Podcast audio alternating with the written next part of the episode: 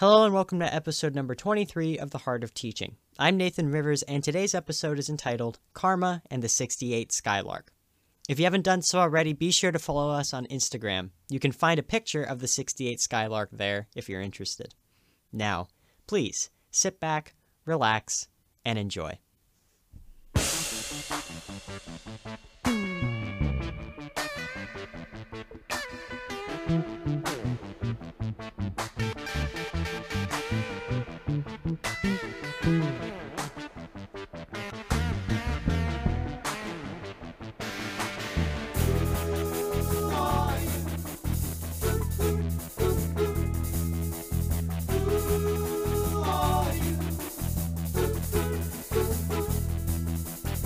Morning, good afternoon, and good evening. This is Dave Rizicki with Nathan Rivers, my producer, and welcome to the Heart of Teaching. And thanks for joining us today.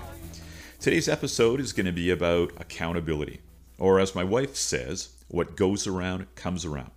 Now, Janet's actually been pushing me to tell the story, and she thinks the uh, the takeaways are invaluable. So, Janet, here we go.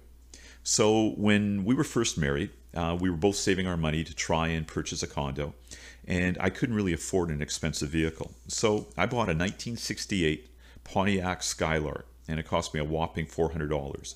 Ugly as anything, but super, just super reliable. So I was on my way one afternoon to uh, an interview at a local high school, and they were looking for a uh, social studies and a PE teacher. And they were also looking for a JV football head coach and someone that would help the senior team as well.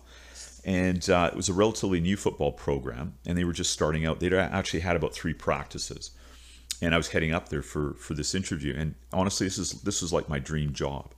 So on my way up there, it's probably about four o'clock, five o'clock, because I had uh, done some work with the elementary school um, earlier. I had pulled into a service station to gas up, and beside me was this new red convertible. It was a Mustang convertible with three kids in the back, and they were probably around 16.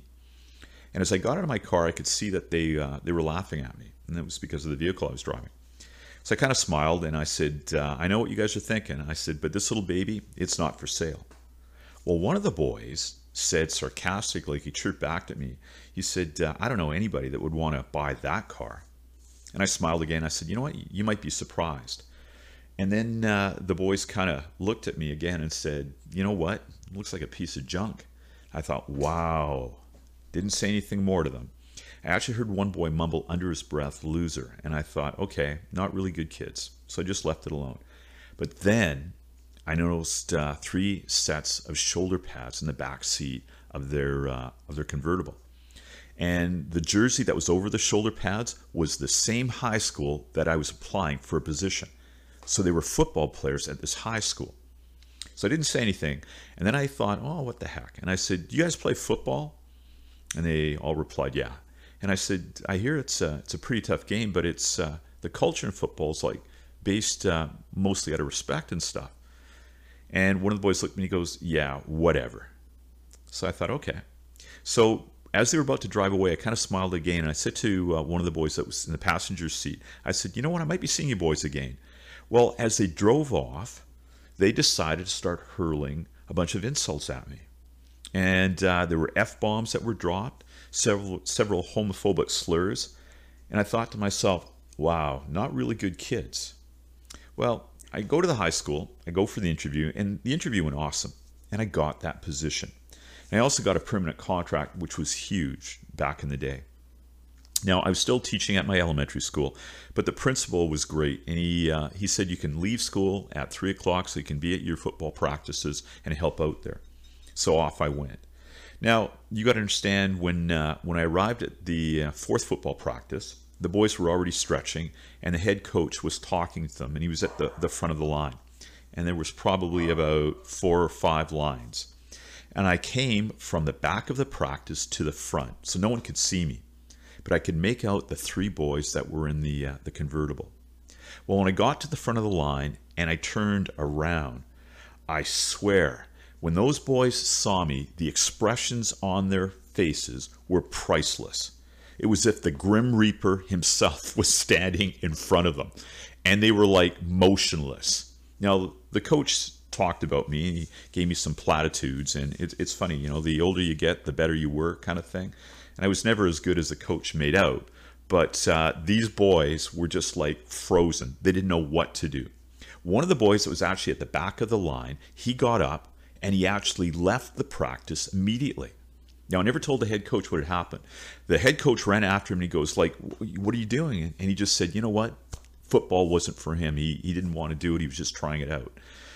And I didn't say anything.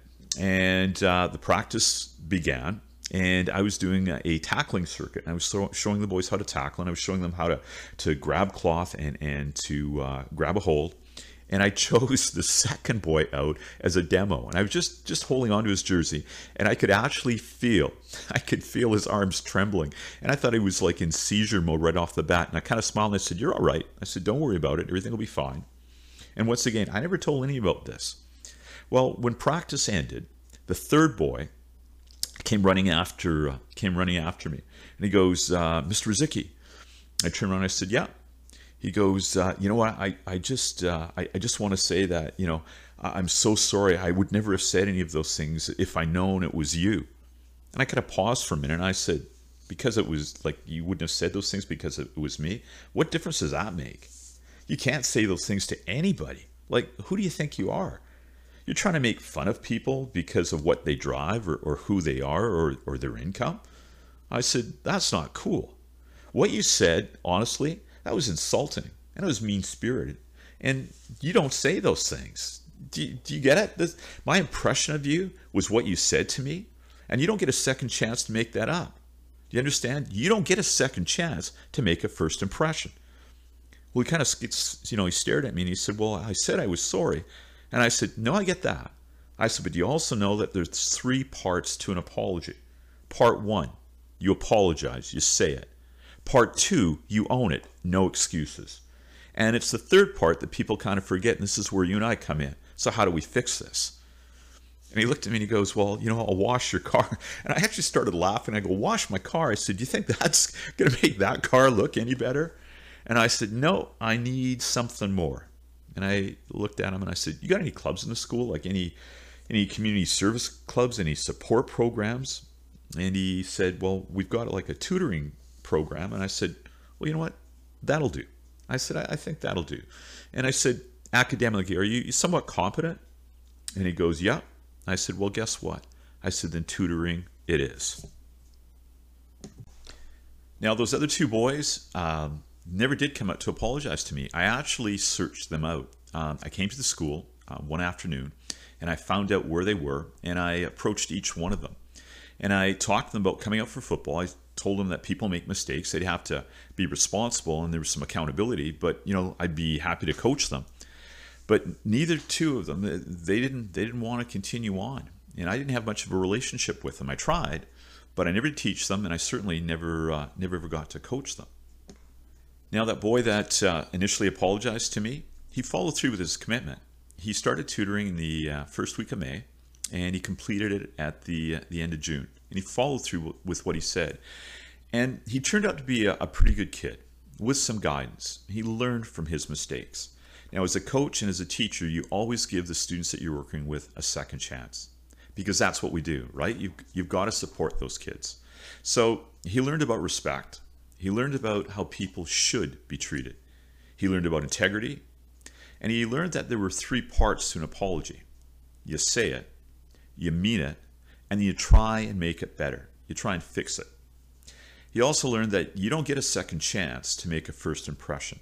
And my wife would like this because probably one of the most important lessons he would have learned is that uh, what goes around comes around.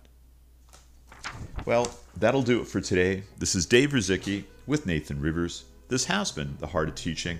You can now follow us on Instagram at heartofteaching.ca. So please take care, be well, and peace.